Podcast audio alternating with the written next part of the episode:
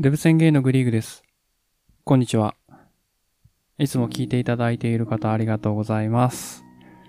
えー、今日はね、結構その、センシティブなね、話をしようかなと思ってます。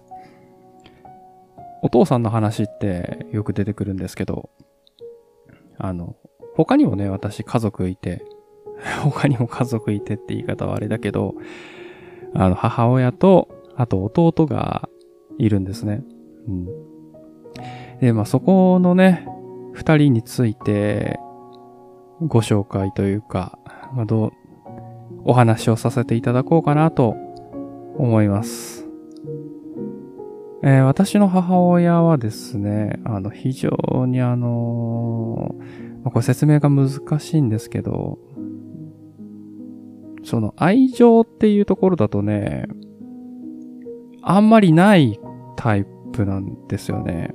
うん、だと思います。わかんないですけど、その子供ながらのそのグリーグさんなんで、親としてはね、愛情を与えて育てたのかなって思うんですけど、ちょっとね、私から見るとそういう感じではなかったなっていうところですね、正直ね。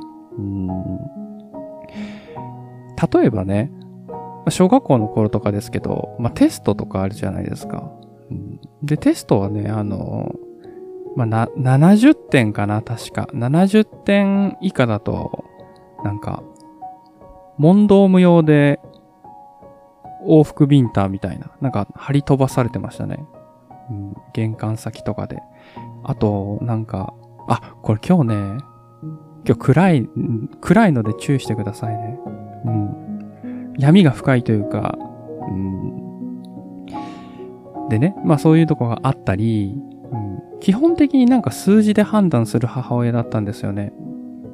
とにかくその、平均点というか、うん、ほ、他の人と同じような、まあそういうことをして生きていきなさいみたいな、そういう、なんですかね、世間体がすごいね、世間体を本当によく気にする母親だったんですよ。うん。要はその他者から見られてる私の息子っていう観点で見るんですよね。うんだからもう子供ながらに思ったのは、自分はね、その母親の所有物なんだなっていう感じなんですよ。子供ながらに思ったのは。うん、だから、その母親が理想とするアクションをしないと嫌な目に遭うんですよ。そんな感じでした。まあ、そういう風にずっと生きてきて、まあ、そういう、それが私とね、母親の関係で、で、まあ、私ね、小学1年生ぐらいの頃からピアノを習ってたんですけど、まあ、ピアノも別に私がやりたいって言ったわけじゃないですよ。ピアノを習得させたいっていうことで、もうや、や、やらされたりね、うん、もして、もうそこもだからもう毎日1時間とかなんか練習をこうみっちり、みっちりやらされてとか。本当にね、なんでちっちゃい頃は楽器がね、本当に嫌いでしたね。ピアノが一番嫌いだったんですよ。うん。まあでも6年ぐらいやったのかな。うん。で、まあ、結局その、小5の時にお父さんがうつ病になるので、その全てのその秩序が乱れるというか、あの、もうそれどころじゃなくなるので、その中学ぐらいに上がるとね、もうそういう多感症っていうんですかね、母親の多感症はもう完全に消えるんですけど、まあ、母親は基本的にそういう性格なんですよ。その世間体を本当に気にしていました。うん、どういうその、どういう、どういう周りから見られたその理想の息子像というかね、そういうのを追い求めるような、えー母親なんだなっていうのは子供ながらにずっと感じていて。うん。で、今回ね、その 私の母親の話じゃないんですよ。うん。弟なんですけど、私ね、10歳下ぐらいの弟がいるんですね。なんで本当にうつ病を発症する前ですね、そのぐらいに生まれてるんですけど、私が小学4年生か5年生ぐらいなんですけどね。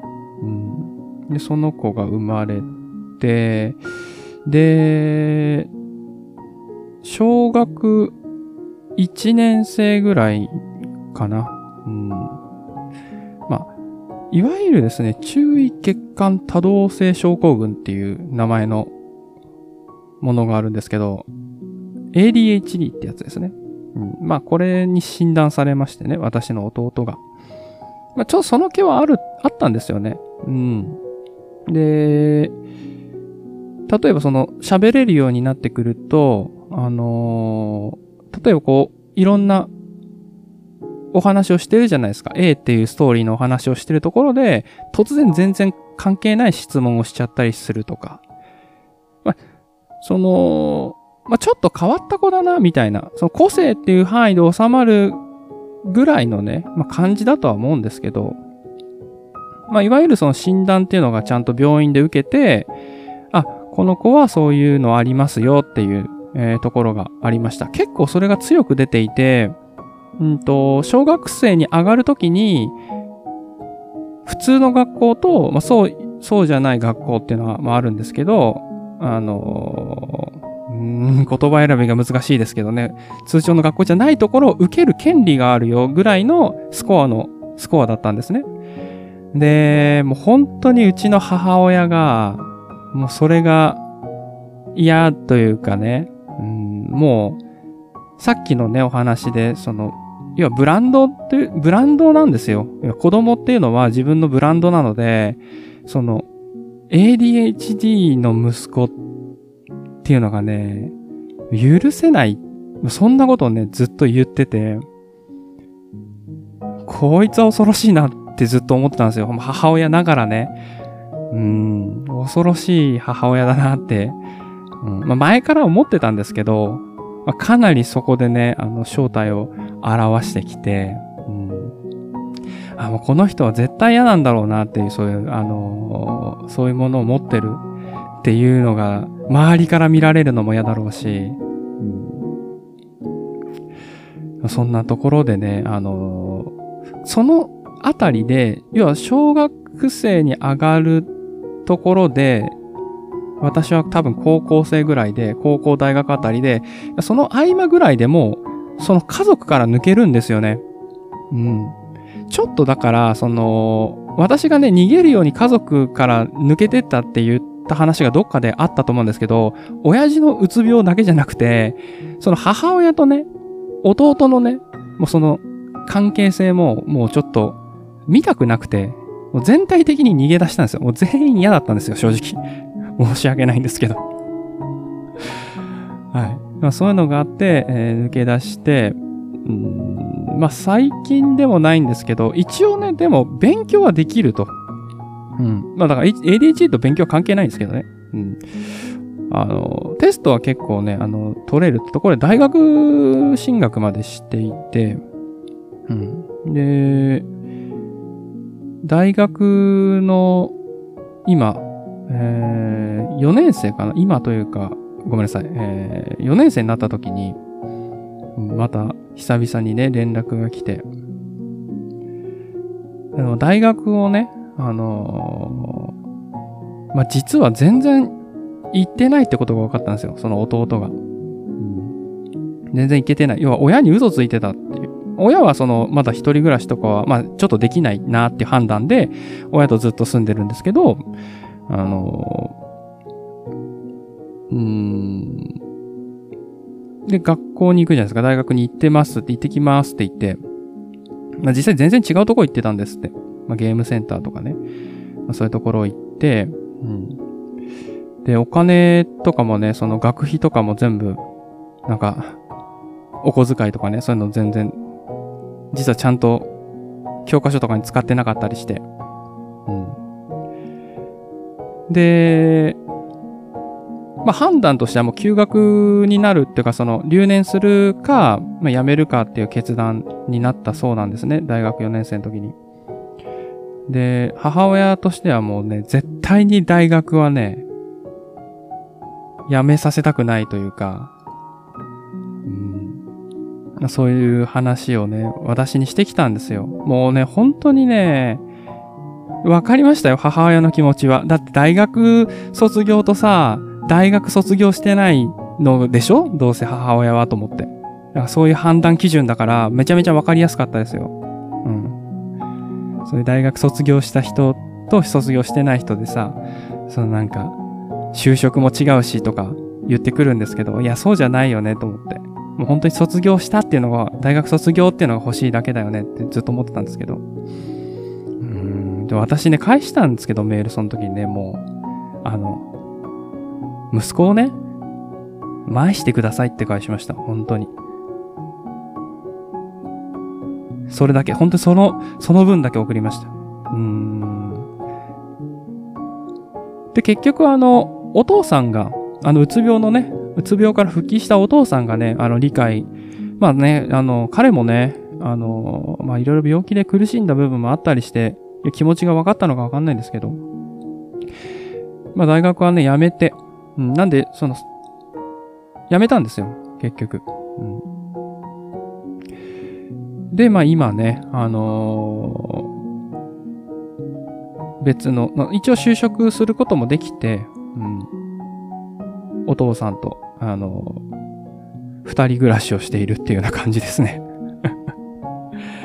母親の方は、あの、ちょっとね、また別の話があるんですけど、母親のお母さんですね、私でおばあちゃんが、ちょっと体調がね、すごい良くないということで、うん、あのー、うちのお母ちゃんがね、ちょっとこう看病にしに行ってるってところで、今名古屋に戻ってるんですけど、うん。でこうなんか名古屋に行きながら、まあちょっとこっちに戻ったりとか、そういうのを繰り返してるらしいんですけどね。えー、まあそんな感じのお話です。なんかちょっとかいつまんで話しすぎて、あのちゃんと内容がまとめてないような気がするんですけど、えー、今日は、私のね、お母さんと弟についてお話ししました。まあなんか、あの、なんとなくカミングアウトはしにくいよね。で、不宣言なんだよ、お母ちゃん、つって。まあ、別に言ってやってもいいんですけど、うん、まあもう、かき乱す必要はないかなと思って、私は今行ってないですね。はい。それではまた明日。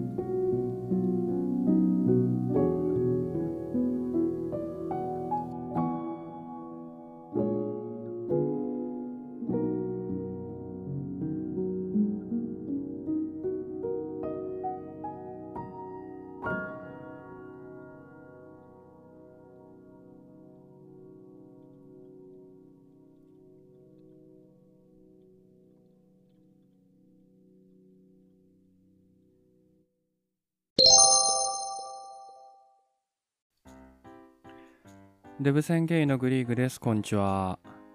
いつも聞いていただいていた、いつも聞いていただいている方ありがとうございます。今日は月曜日11月2日になるんですけども、えー、今日からね、お仕事の方もいらっしゃるでしょうし、そうでない方も、どうもこんにちは。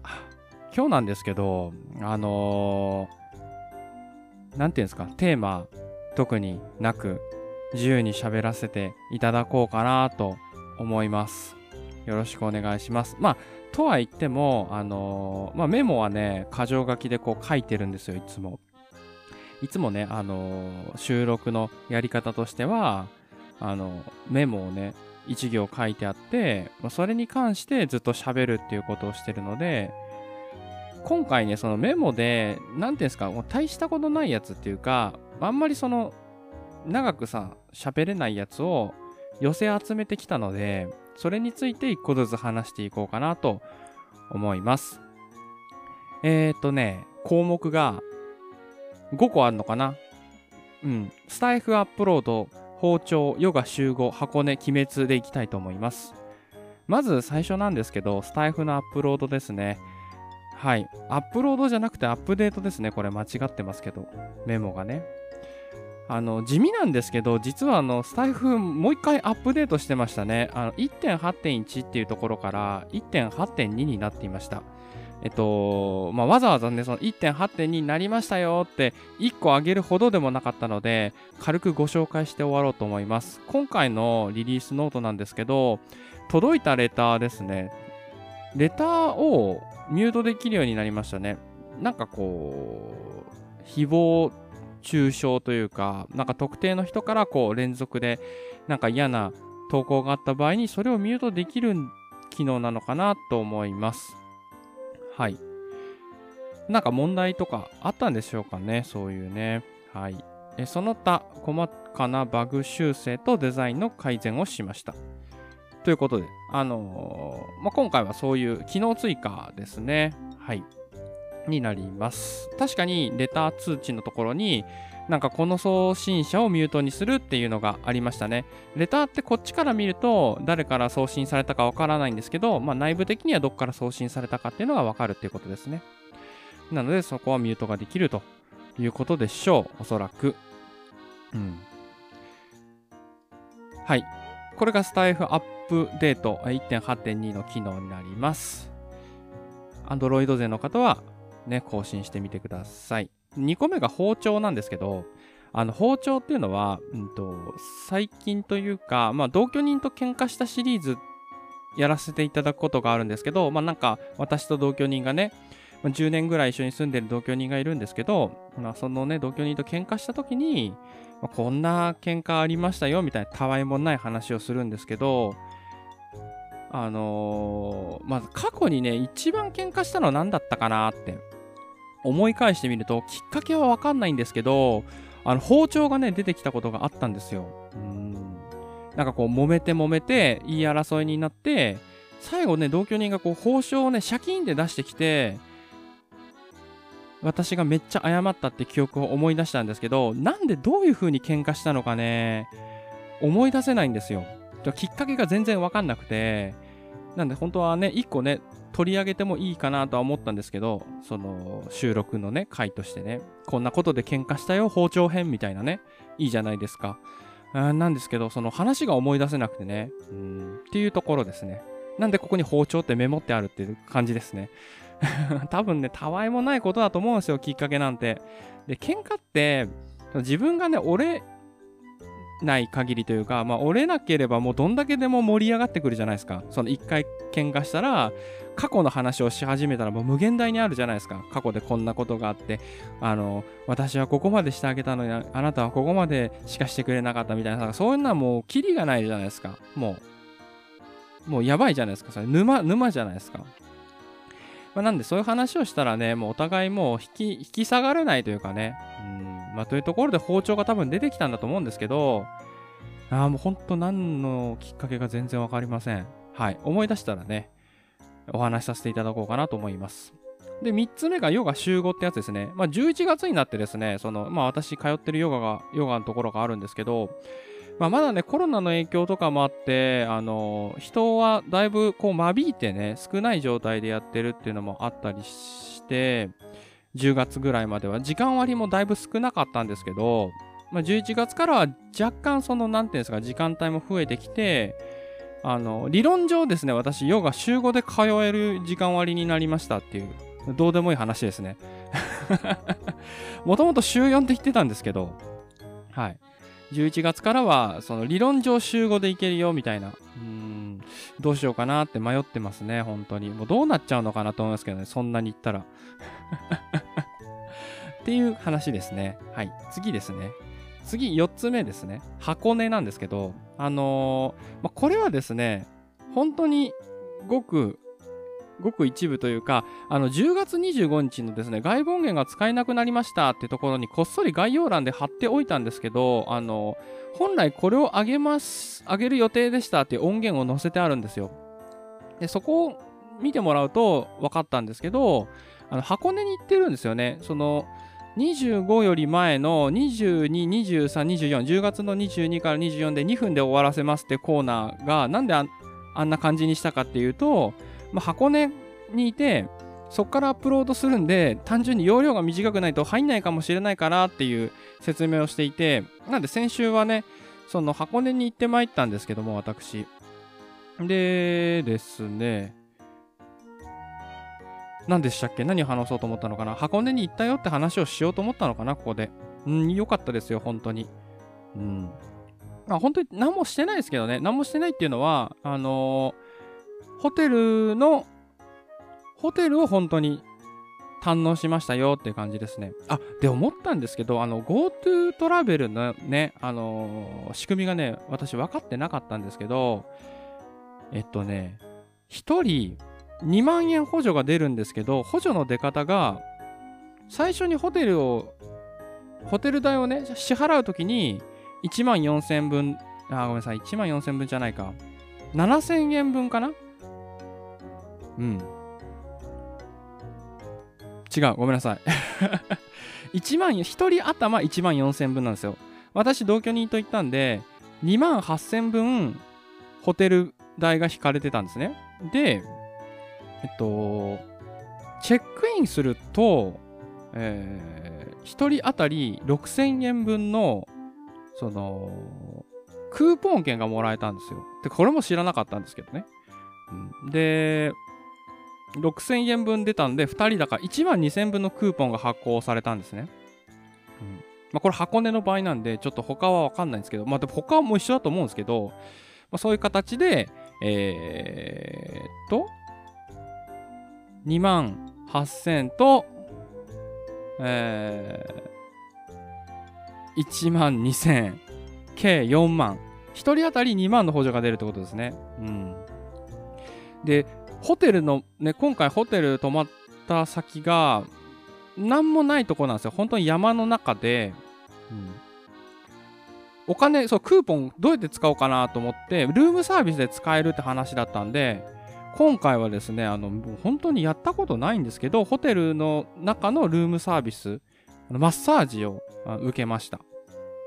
王様みたいなね、生活をさせていただきましたけど、要はホテルにそのマッサージ師さんを呼んで、その施術を受けるってことなんですけど、まあ、それが全部ね、あの、クーポンで賄えるということなので、えそれとあと飲み物代で、えー、要はホテルの中で全部消費しましたよっていう話ですね。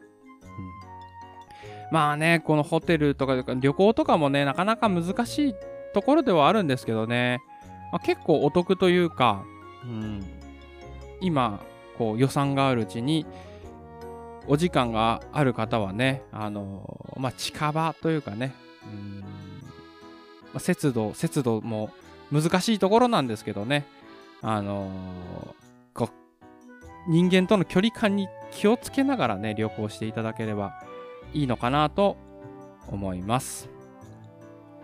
で、最後、鬼滅ですけど、鬼滅ね、あの、鬼滅の刃ですね。うん。あの、ホテルでね、何してたかっていうと、まあ、最初はね、そのホテルの中を楽しんでたんですけど、飽きるじゃないですか、普通に。うん。なんでね、あの、鬼滅の刃ずっと見てたよって話なんですけど、ホテル来て何しとんじゃいって話なんですけど、でもね、いいんですよ。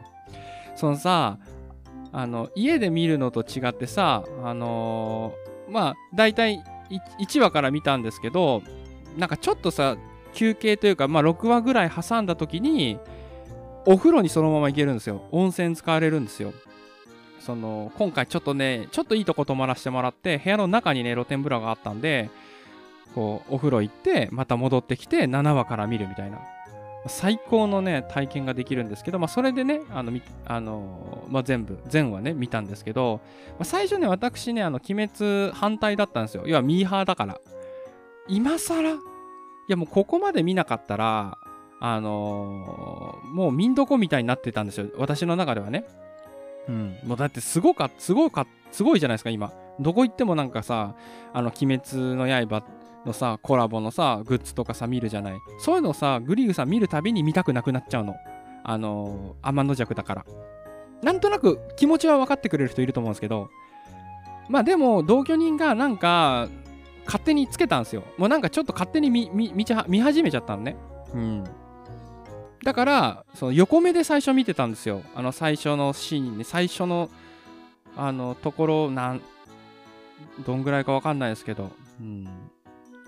で、まあ横目で見てたんですけど、私ね、スマホいじりながら、あの、めちゃくちゃ面白くなってきちゃって、うん、もう1話の後半ぐらいでなんか結構、引き込まれてしまって、がっつりもう、そっから二十何話、だから最後までね、見たんですけど、やっぱね、王道はね、車に構えないで見た方がいいよっていうそんなことをね、学びました。本当面白いし、なんならそのホテルチェックアウトしたそのまま映画館に行きましたね。それぐらいハマってしまって、あのー、もう本当申し訳ないというか、申し訳なくはない。誰に対して申し訳なくもないんですけど、あんまりね、意地張って、もうしょうがないなって、もうこんだけさ、もう CM とかさ、グッズとか鬼滅がブームになるのがわかるぐらい、個人的には面白かったですね。うん。まあなんかね、あのー、なんていうのかな。まあ絶対、ハンターハンターは見たよねっていう感じはするのね、正直。うん。まあ、漫画は読んでないんですけど、鬼滅は。あの、アニメの、その、アマゾンプライムの今やってると思うんですけど、それの前話と映画館しか行ってないんですけど、まあ、ハンターハンター好きならね、うーん、まあいけるんじゃないかなっていう要素がてんこ盛りでしたけども。はい。という話でした。なんでね、もうちょっと王道をね、見ないっていうのもまあありなんですけど、まあ見たら楽しいよって、まあそんなお話でございました。えー、今日は、えー、5本立てでしたけども、今日も一日ね、えー、頑張っていきましょうというところで終わりにしたいと思います。それでは、また明日。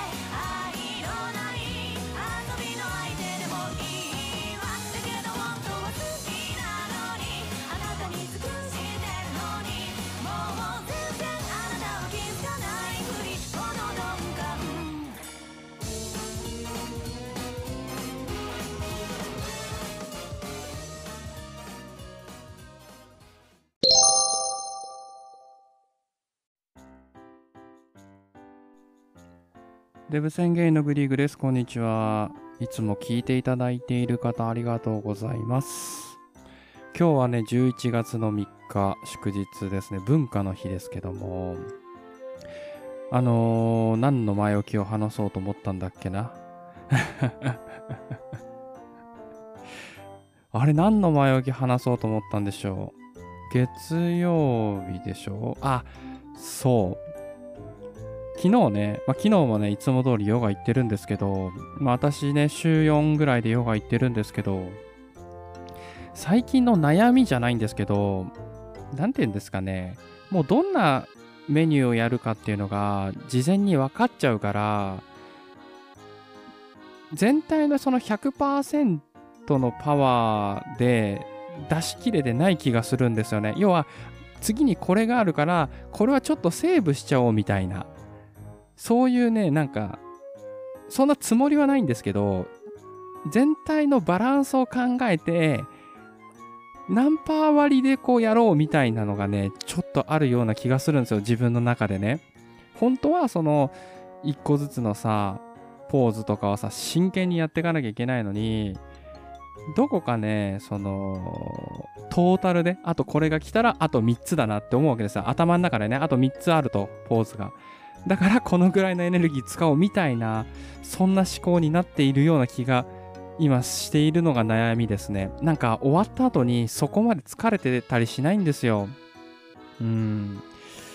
ちょっとね、そこをね、打破していきたいなと思います。はい。えー、今日なんですけど、あのー、いつもね、こう収録する前って、あの、PC の前に座ったり、布団の上でゴロゴロして、タイトルをね、降りてくるのを待つんですけど、今日漫画読みながらね、あの、ちょっと降りてくるのを待ってたんですけど、あの、全く降りてこなかったんですよ。そういう時もありますよね。うん。あれ、なんか何も出てこねえな、みたいな。うん。まあ、本当はね、ちょっと出たんですけど、なんかね、微妙だったんで、うん。ちょっとこう、降りてきては蹴ってみたいな。うん。なんかうまく喋れなさそうだなってのがあったんで、うん、なんでね、今日はね、その読んでた漫画をね、紹介して、軽く紹介して終わろっかなと思います。はい。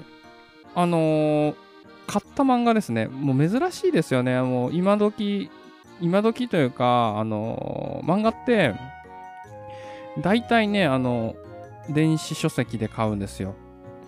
ソニーのリーダーってやつか、Amazon の Kindle で買うことが多いんですけど、ちょっとそういうものにする前、要は結構昔から買ってる漫画があって、1個だけシリーズとして、えー、ご紹介しようかなと思います。犬丸だしですね。はい。大石浩二さんかな大石浩二さん、大石浩二さん、ジャンプコミックスから出てますけども、まあ、これね、今、犬丸出しってやつは、1巻から11巻まであって、もう終わってるんですけど、完結しております。完結していると言っても、あの、短編です。その、なんて言うんですか？ストーリーになってるわけじゃないので、もう気兼ねなくね、読めるタイプの、えー、お話となっています。で、どんな話かっていうと、まあ、主人公がね、犬丸くんっていう、あの、いつもね、あの、パンツをね、履いてない男の子、幼稚園生の話なんですけど、まあ、その犬丸くんと、その幼稚園の先生の玉子先生のお話ですね。うん。結構ね、最初、っていうかね、馴染んでくるまで若干時間がかかるかもしれない。ちょノリがね、ノリ、あの、コメディ系なんで、うん、なんか、あんまり調子悪い時に見ると、全然スッと入ってこないかもしれないんですけど、その笑いのツボというか、あの、コメディ系なんで、その、この雰囲気にはまれば、結構面白いかなと、個人的には思います。まあ何よりね、この犬丸くんがすごい可愛くて、あの、いいかなと思いますので、興味ある方は、見てみてください。今日は、そんなところです。ごめんなさい。それではまた明日バイバーイ。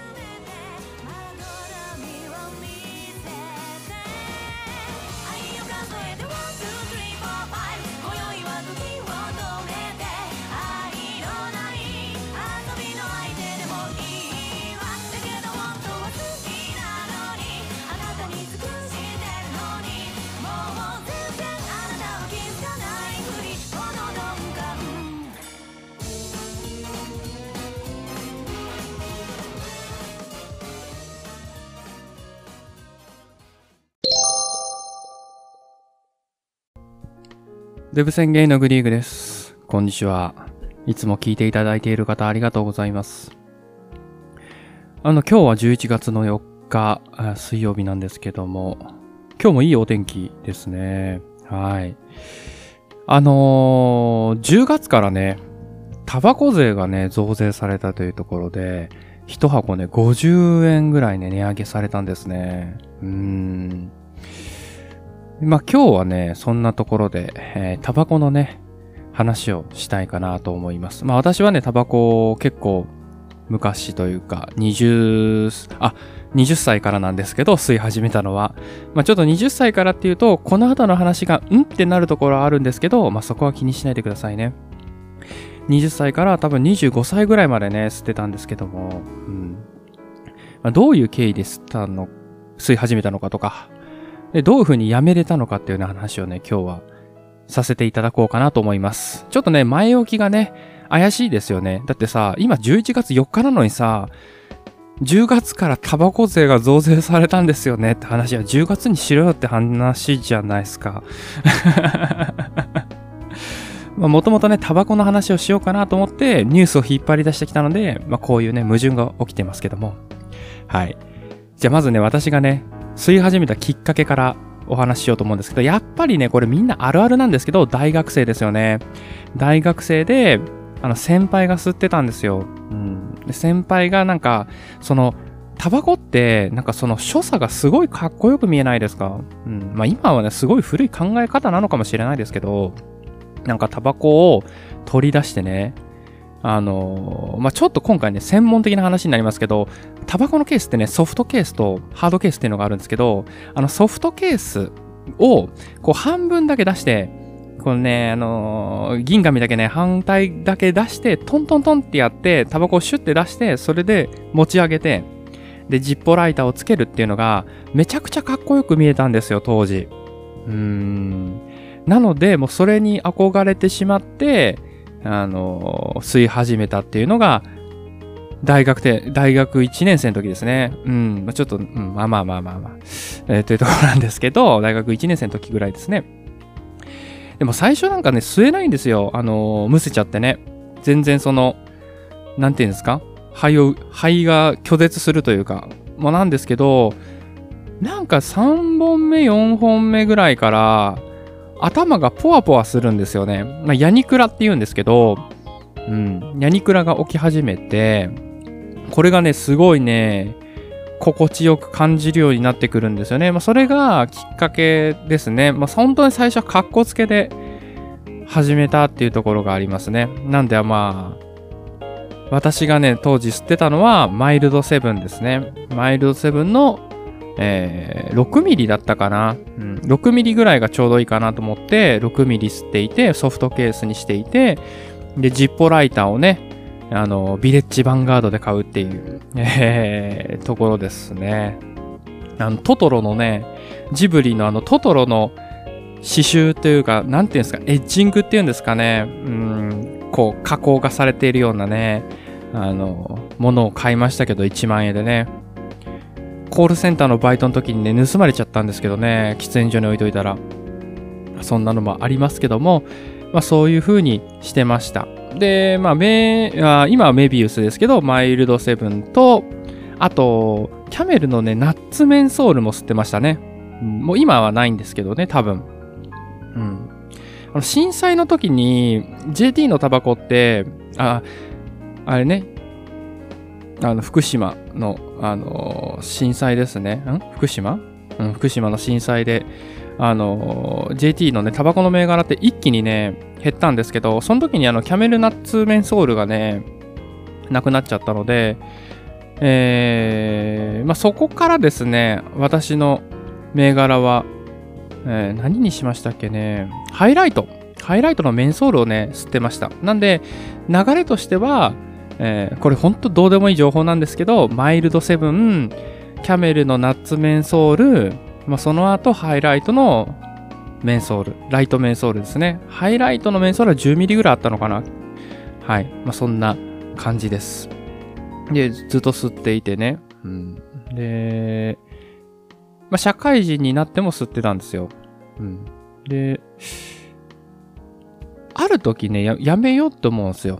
まあ、いろんなことがあってやめようって思うんですけど、最初のね、本当に最初のきっかけは結構怖くて、肺が痛くなってきたんですよね。怖くないですか？なんか肺が痛くなってきたからやめようと思ったんですよ。怖くなって。うん。長生きしたいし、みたいな。それがね、本当に最初の最初のきっかけだと思います。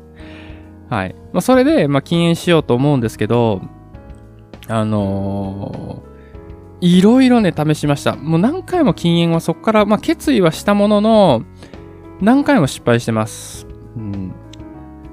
2回失敗してるのかな？で、3回目で成功するんですけど、1回目ね、まずやり始めたのが、あの、ニコレットっていうね、ガムを噛むことを始めました。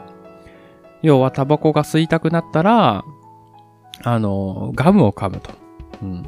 で、ニコレットっていうのは、その、ニコチンが若干入っているので、うん、タバコっていうのはニコチンとタールが、あの、成分としてね、主成分としてあるんですけど、その依存性がね、あるというか、依存性があるのはどっちか忘れちゃいましたけど、まあ、その、タバコに近い成分をガムから摂取することで、まあ、ちょっとずつね、あの、タバコの癖というかね、うん、吸う癖をまずは直していくっていうような手法だったんですけど、まあ、全然ダメでしたね。あの、結局、まず高いですよ、ニコレットのガム自体が。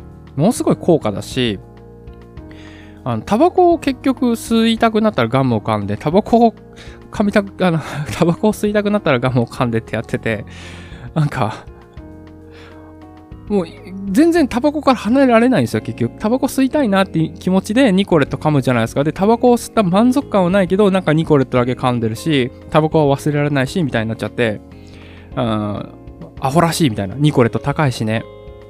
うん。で、やめました。一回脱落しました。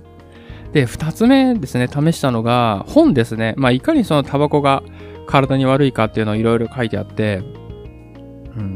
なんかそのさ、よく見るやつある、あるじゃないですか。保健室に飾ってあるやつあるじゃないですか。なんか肺をね、30年間そのタバコを吸った人の肺の写真がもうこう真っ黒でとかなんかそういう系ですよ。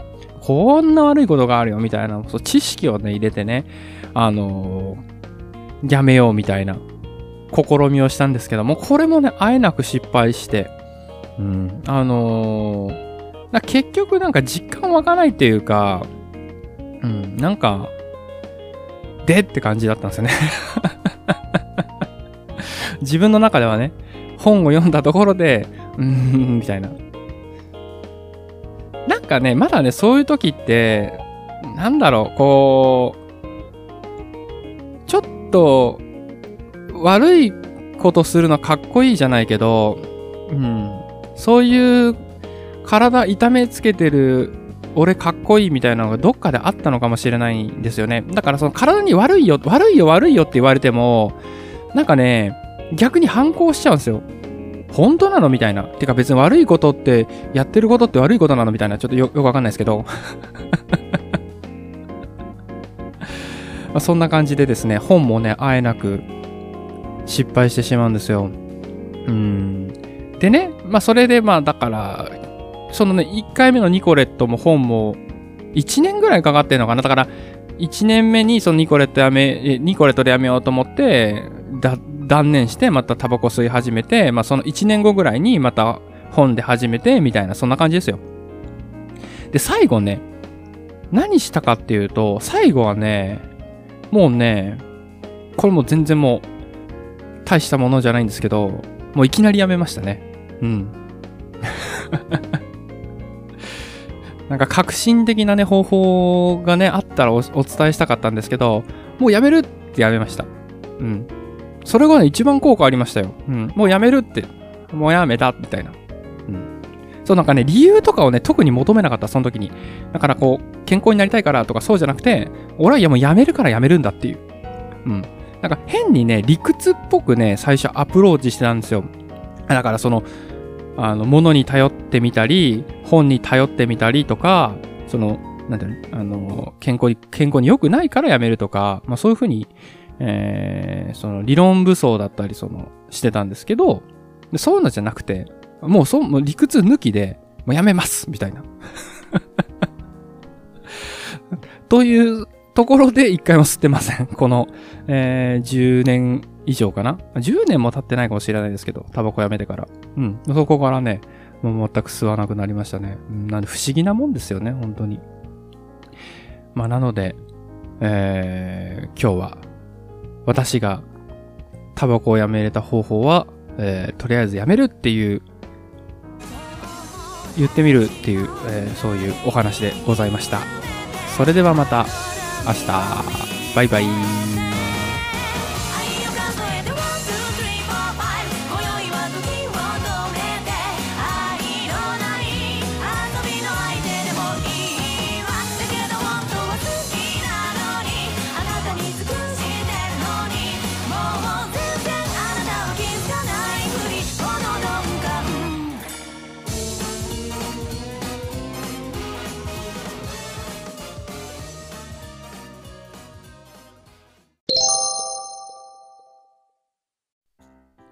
デブ宣言のグリーグです。こんにちは。えー、今日は木曜日の収録放送になると思うんですけども、いつも聞いていただいている方どうもありがとうございます。えっ、ー、と、今日はですね、あの皆さんね、あのー、まあ、異性、異性がね、好きな方多いと思うんですけど、割合的にはね、聞いてる聞いていただいてる方でね、まあ大体ね、まあ9割以上の方はね、自分の性別とは違う性別の人が好きっていうことが、方が多いと思うんですけど、あの、同性でね、その、この人だったらいけるっていう経験ないですか？その、例えば男性だったら、まあ、女性がね、好きだとしても、すごいね、可愛い男の子とか、この子だったらいけますみたいな。まあ、逆に女性だったら、普段はね、まあ、男性に、あのが好きなんだけども、この人だったらまあ最悪大丈夫みたいな、まあ最悪って言い方は失礼なんだけど、まあそういう経験あると思うんですよ。人生で一回ぐらいはね。まあないって人はないのかもしれないけど。うん。まあ今回なんで、今回のテーマとしては、その私はデブ戦ゲイなので、えー、まあ男性が好きなんですが、あの、こういう女性だったらいけますみたいな人が今まで、その人生生きてきて、まあテレビとかね、まあ、まあ、テレビだけなんですけど、二人いるんですよ。なので、えー、その方をご紹介しようかなと思っております。どこにね、どこに、なん、な、それ、どこに需要があるんですかみたいな、い、そんな話をさせていただこうかなと思います。よろしくお願いします。えー、ではね、サクッと行きましょうか。二人だけなんでね、すぐ終わっちゃうんですけど、一人目、えー、塚田真希さんです。はい。えー、ウィキペディアの方ね、読ませていただきますけども、えー、女性柔道家で、えー、2004年アテネオリンピック女子柔道78キロ級超え超級金メダリスト。超級でいいのかなこれ。身長170センチ、体重125キロ、血液型は A 型。得意技は大外刈り。段位は4段。ということでですね、あのー、多分これはご存知の方多いんじゃないでしょうか。2004年のアテネオリンピックね、えー、金メダリストの塚田真希さんです。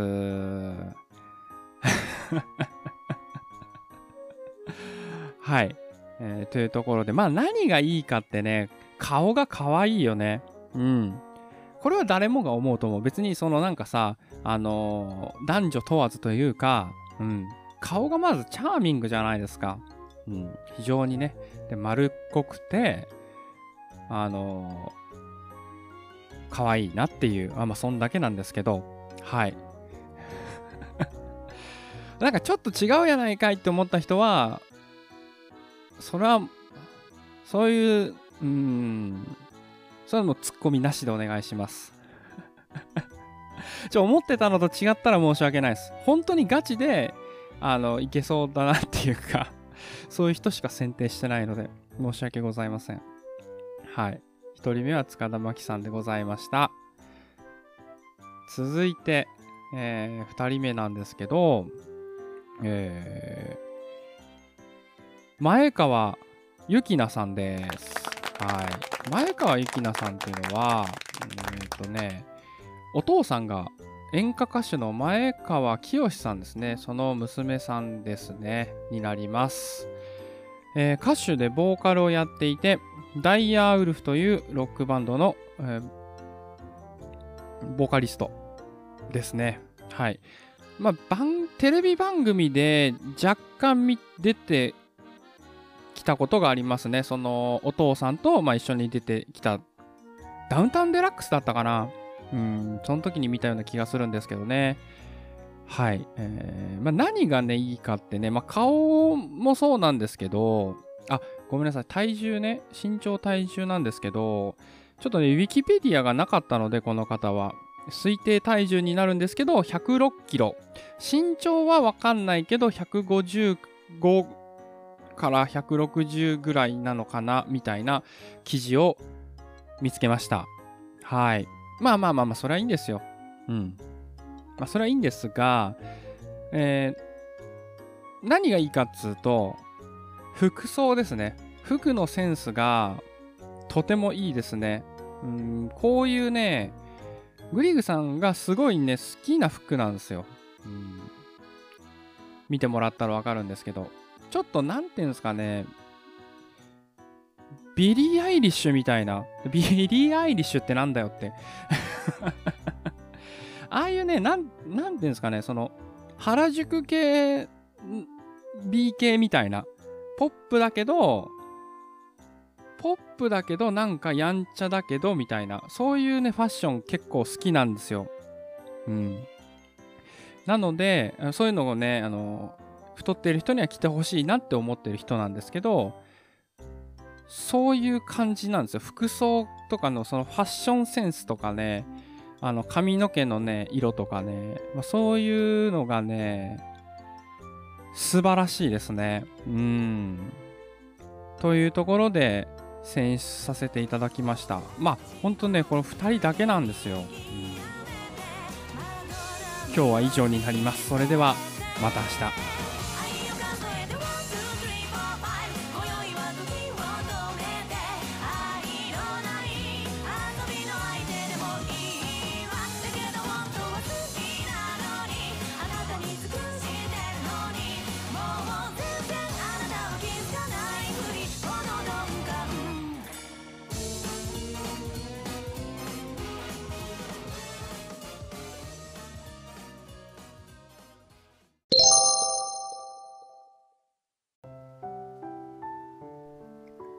デブ宣言のグリーグです。こんにちは。いつも聞いていただいている方ありがとうございます。えー、今日なんですけど、ちょっとね、思考を変えてというか、あのゲーム紹介をね、させてほしいと思います。でも、もうね、このゲームはね、絶対できないので、全部話しちゃいます。はい。えー、これね、知っってる人がいたら本当にすごいんですけど、あの、ライゼリートエフェメラルファンタジアっていうゲームですね。えっと、プレイステーション2で2000年ぐらいにですね、あの、発売されたゲームなんですけども、お話がね、結構良くって、そのね、あらすじだけね、ご紹介して、今日は終わりたいと思います。まず主人公が、えー、ちょっと変わってるんですけど、マウスって言うんですけど、音楽家で、音楽家なんですね。で、表家業は音楽家で、裏家業として泥棒っていう、まあそういうね、変わった主人公なんですね。で、ある時、パンデュール島っていう島に招待されます。そこで、まあ、王様みたいな、えー、人ですね。ゼルハポリスっていう、えー、パンデュール島を統治している男の人がいるんですけども、その人に呼び出されですね、その島に呼び出されて、5日後に婚約者と結婚式を挙げるから、曲を弾いてくれと。まあ、作曲家なんでね、言われるわけです。で、わかりましたってマウスは言うわけですね、主人公の。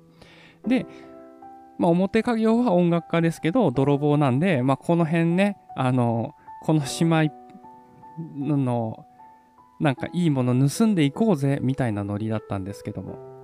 まあ、そんな感じで5日間悪さをしていくんですけど、まあ、その中でもいろんな人と会うんですけどね。で、5日目ですね。5日目に、あの、結婚式が始まった途端に、その世界が止まるんですね。その周りの人とか、えー、一緒にいる人とかね。みんな止まってるんですよ。で、ゼルハポリスだけは動いてるんですね。不審に思ったマウスはゼルハポリスに切りかかるんですけど、あっけなくゼルハポリスにやられてしまいます。目が覚めると、声が聞こえるんですね。もうすぐパンデュール島に着くぞって言われるんですよ。目が覚めると、パンデュール島に着いています。ここでストーリーが始まるんですけど、要は、この物語は、そのパンデュール島で5日間をずっと繰り返す物語なんですね。で、どうやら、その統治してるゼルハポリスっていうのが悪いやつで、圧倒的な力を持っていて倒せないんですね。ただ、ずっとそこのループの中に取り込まれてしまったっていうところから物語はスタートします。ただ、主人公は記憶を引き継いでいるのに、周りの人は全然記憶を引き継いでないんですね。全くその5日目からえー、5日過ぎ、5日目が終わった瞬間にまた1日目に戻ってしまう。船に戻されてしまうんですけど、という状況です。なので、マウスはですね、仲間を探しに、そのパンデュール島を練り歩くんですね。はい。えー、名前をね、簡単に言ってきますと、親衛隊のルミー、将軍のバゴス、船乗りのカイト、時計屋のクレア、宿屋の娘リンナ、芸術家プロージ、科学者の盗賊ガルヒント、ここをですね、あの、練り歩いて、まあ仲間を増やしていくんですね。今言った、それぞれにその物語があって、その当日にはね、この果たせなかった目的を、そのマウスはね、その未来を知っているから、その、手助けをしてね、助けてあげるんですね。まあ中には、その5日間、最初の5日間の中で命を落としてしまう人もいるんですけど、そういう人たちを助けることで信頼を得て、その信頼を得ると、どうやら記憶が引き継がれるってことが分かったんですね。要は、このパンデュール島は時間が繰り返されてるんだってことを、どんどんいろんな人に知ってってもらうっていう活動をしていきました。それで仲間をどんどん集めて、ゼルハポリスのね、あの部下の、えー、グランタスとジャワロとツインバームっていうのがいるんですけど、そのね、部下3人を倒して、最後にね、あのー、ゼルハポリスに挑むんですね。で、まあなんやかんやで、えゼルハポリスを倒すことができます。まあ当たり前ですけどね。はい。なので、そこで倒して、えー、ようやく世界が救われたってなって、その救われた初日ですね。要は1日目に戻ってくるんですけども、みんなはね、その仲間は、じゃあ祝杯をあげようって準備をするんですね。マウスに対してね、あのー、この島を救ってくれたマウスにみんなで祝杯をあげよう。いろんな準備をするんですね。まあ、芸術家とか、あの、時計屋さんとか、あの、いろんな人がいるので、そういう人たちが、こう、主人公をもてなそうって準備をしているんですけども、えー、初日にですね、もう主人公は船で帰っているんですね。で、まあ、自分はね、盗賊だから、まあ本来こういうね、美しい村にいるべきではない。そう言って、島を離れるというところで、エンディングが流れるんですけども。すごいね、あの、はしょってしまったんですけどもね、あの、ストーリー本当に良くって、その、それぞれのその、物語もとってもいいですし、最後のね、主人公のね、おしゃれ感がすごいんですよ。要は自分は存在しなかったことにするんですね。その島からもう1日目で帰るっていうところなんで、うん、こういう島には自分みたいなものは害でしかないですよねっていう、えー、そのおしゃれ感がね、またかっこよくって、でそこで最後エンディングが流れて、音楽もめちゃくちゃいいんですけど、うん、このゲームね、あ、そういう話、これ話は終わりなんですけど、めちゃくちゃ難しいんですよ。うん。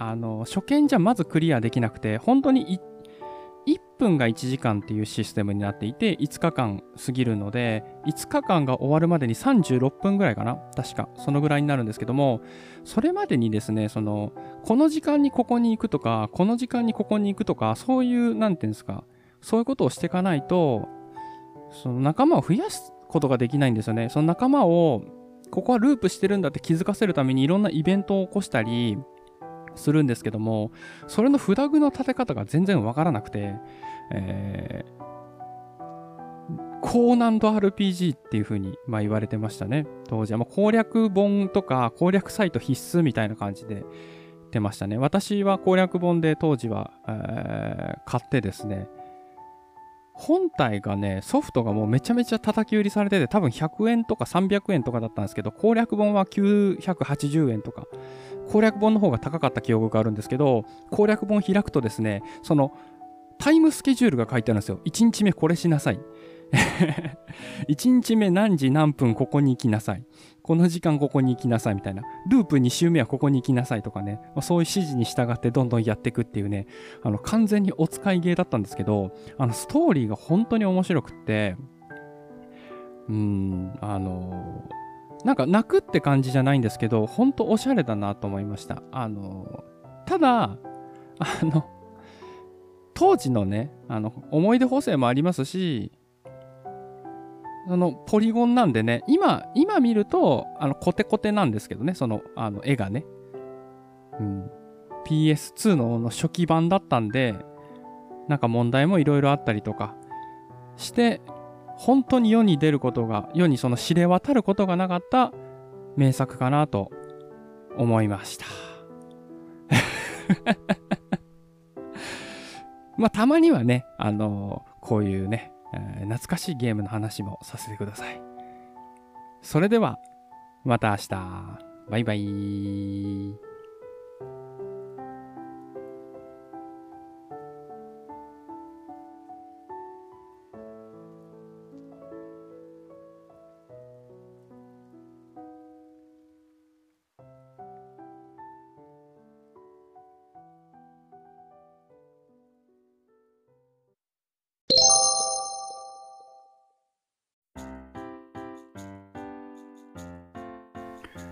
デブ宣言のグリグです。こんにちは。いつも聞いていただいている方ありがとうございます。えー、今日はね、コラボワークにしようと思っていて、ちょっといつあげれるかわからないので、あの日付は言わないんですけどね。えっと、まあ、コラボつってもね、あの、iPhone じゃないんで、私ね、非常にね、大変なんですよ。相手にかける負担が。うん、っていうのも、なんか、まあ別のツールでやらなきゃいけないんですね。例えば、スカイプとかで繋いでやるとか、うん、まだやったことはないんですけどね。うん。まあ、そういう風に負担をかけてしまうので、まあなかなかね、募集しますまで言いづらい状況なんですよ、正直。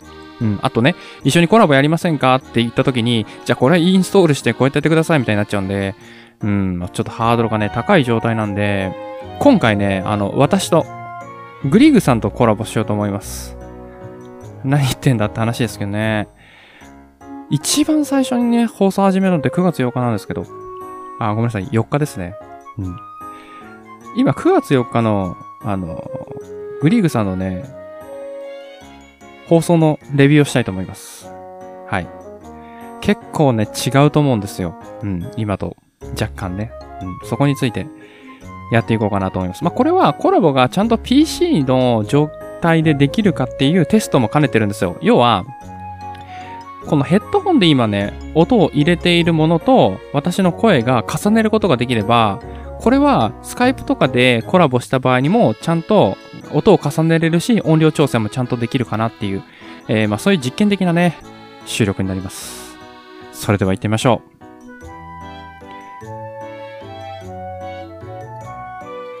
ちょっと待ってくださいね。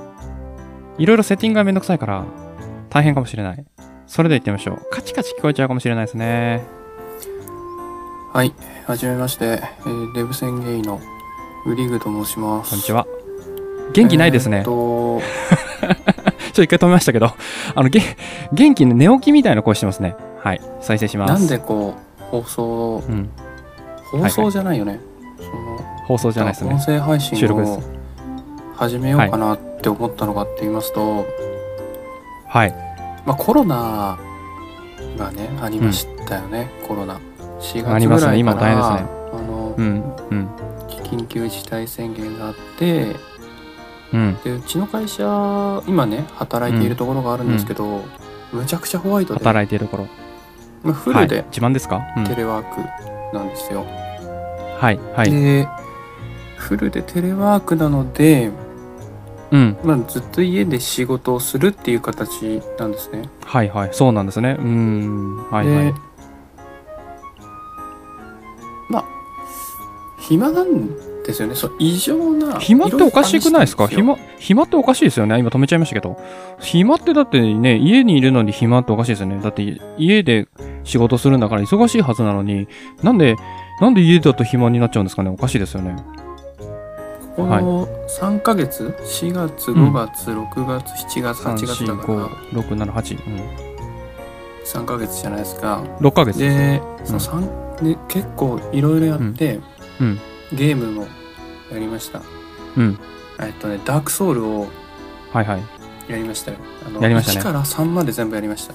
はい。初見でもう何にも調べないでうん。やりましたよ、嘘じゃん、ちょっと。ちょっと、ちょっと、ちょっとごめんなさい、止めますけど、1はちょっと調べたじゃん。1はちょっと君調べたよ。うん。嘘ついたら。あとね、はい。えっと、今もやってるんですけどはい。めちゃくちゃ運動してるんですよそれは本当だね。うん。結構やってるね。で運動とかして、あの結構形から入るんではいはいはい。サプリメントとかはいはいはい。なんか海外のやつを輸入したりとか、I have ね。うん。もういろいろやってうん。やりやった上でも、うんもうやることがうん。もうないなっては思った時にあ、思った。人っておかしくなっちゃうんですよね。ははい、で、まあ、そうするとなんかこういったあ。うん。よくわからないものに手を出してしまう。これそれやばくない超ディスってない？スタンド FM やるのなんかディスってるよねこ。れ今ってこれ今私あの、まあいいや。あピクセル4あ。ああ、をねブ、ブーブーって言ったよ、ちょっとで。すけどうんもう何にも触れないの？うん。あ Google のねうん、う純正ん。スマホの、ピクセル 4A ね。うん。で、まあ、それにねうん。それでこう今声を取ってるんですけど、うん。うん。うん。もうずっとそいつにこうずっと話してるんですよそれ一人でね今だって私だってそうですから。はい。はいずっと。語りかけてるんですよ、はい。そうですよめ。ちゃくちゃ怖いですよね怖くないよ、で別に。うん。もうそそんなそんなこと、そんなことっつったらあれだけど、今、ちょうど、そこまちょっと訂正したのは偉かった。うん。私の精神状態をね、うん。うん。やることなくて、はいはい。はいまあ、でも仕事しろやることないけど、うん。仕事しろそん。なに外にも出ちゃいけないじゃないですかまあまあ、そうだね。んな中だから、うん。じゃあそあのなんていうんですか旅行にねうん。行きまくっちゃうとかはいはいはい。一応テレワークしてるわけだからなんかもしねうん。かかっちゃった場合ねうん。病気にかかっちゃった場合眠いのかなやっぱなんかこの人。うん。まあここ行ってましたあそこ行ってましたってなるわけじゃないですか、まはいはいはい。はい。あ、それもね、はい。嫌なので。やだね、それは。そうねなんかプライベート洗いざらい会社に話さなきゃいけないので。ああ、だからバレた時にね。通達は来てるんですよ、会社から、うん。そういうことがあったら、はい。そういうのは上司とかじゃないですけど、その人事にはちゃんと報告義務ありますよみたいない通達それはが来たので、本当だね。うん。まあ、なんでなるべくそのうん。不要不急のうん。活動っていうのはやめてくださいっていうのが、はい。あの来てるんですね。はいはいはい。会社のそのメールでね、はい。まあ、なんでもうなんかどんどんどんどんどん気がどうかしてくるんですよ はい気がどうかしてきて。というところでうん。あのえ？第一発目はですね、はいこういうの始めてみました気がどうかして始めたってことね。うんよろしくお願いします。ほん多分そんな続かないと思うので続かないって言ってるけど。意外と続いてるけど。はい。あれもう終わり？これ自己紹介は？自己紹介してないよ、この人。始めたのに。私がさ、どういう人間でさ、どういう生い立ちでさ、ああ、終わっちゃったけどさ。うん。まあ、っていう感じのね、えー9月4日、えー始めた理由についてのレビューでした。それではまた明日、バイバイ。